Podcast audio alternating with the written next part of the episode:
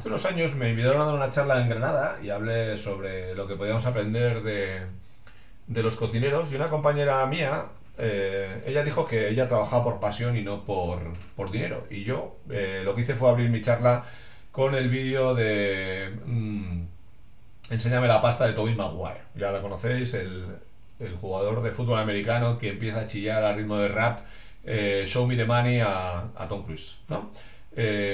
Porque trabajamos por pasta. Pero sí hay una cosa que me echa mucho para atrás cuando veo que la pasta es el único aliciente que hay para que formamos parte de algo. Y eso me molesta. Y voy a contar un caso que me pasó hace unos años, que creo que es muy claro, ¿no? Y el concepto es que cada vez que aparece un nuevo término, podéis usar el que queráis. Diseño de contenidos, community manager... Lo que cree el hype en cada momento. De repente hay alguien que se monta una asociación y lo primero que hace es, para que tengas ese carácter oficial de ser asociado de esta asociación, pues ya tienes que pagar 100, 200, 250, 300, 500 euros. Para mí es el filtro perfecto para no apuntarme a una asociación, que ya me piden una cuota de entrada.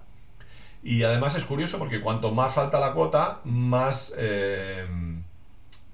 caro se cobra ese servicio. Creo que es muy peligroso. El caso que iba a contar es, y no lo voy a personalizar, pero cuando me encontréis por ahí os contaré quién fue, es que una compañera mía y yo entramos mucho en temas de investigación, en diseño y en diseño de interacción, y buscamos fuentes de conocimiento pues que no teníamos a nuestro alcance, ¿no? Y nos apuntamos a una asociación que ahora ha abierto sede en mi ciudad. Y bueno, pues para acceder al contenido lo primero que había que hacer era pagar. Pues al principio no era demasiado, rondaba los 100 euros, pero tampoco te aportaba mucho más que el acceso a los contenidos. ¿Qué ocurría? Que como todos los que saben vender, pues siempre tienen un gran sistema de alicientes. Pues descuento cada amigo que me traigas, con este hashtag, pues si te suscribes hoy no sé cuánto dinero y tal.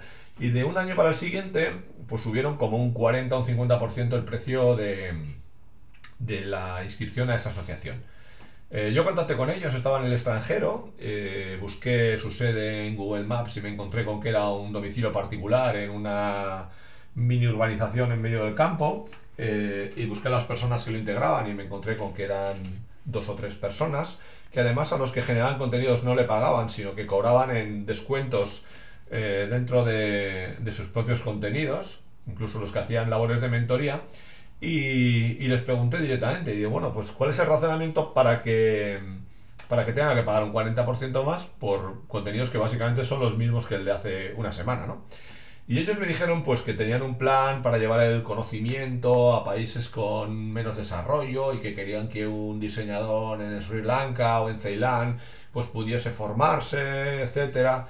Y dije, bueno, vale, pues si es por esa lo puedo entender, ¿no? Aunque siempre he planteado que quizá un sistema de becas o de relaciones duales de un diseñador que se lo pueda permitir con otro de otro país o un estudiante serían más enriquecedores. Digo, bueno, pues te lo puedo comprar en un momento dado.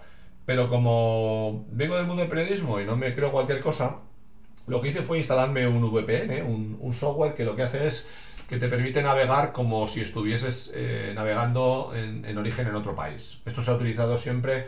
Pues antes Netflix, Hulu y todas estas plataformas de streaming de vídeo en Estados Unidos que solo existían allí, pues se podía utilizar un VPN para hacer que tenías una sede allí y poder incluso pagar la suscripción y verlo de manera legal en otro país. O sea, no cumplías la legalidad 100%, pero no estabas pirateando, sino que pagabas.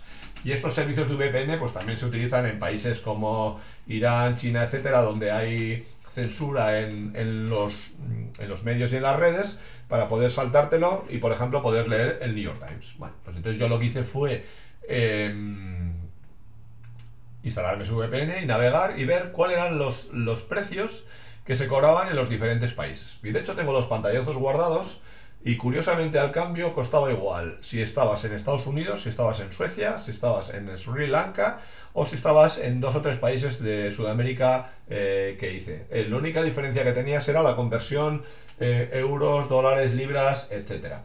Se lo dije, contacté con ellos, le dije sois unos impresentables, me dijeron que me hacían un descuento les dije que no se trataba de dinero, que yo lo podía pagar, pero pues la honestidad iba un poco por delante y ya está, y no pasa nada.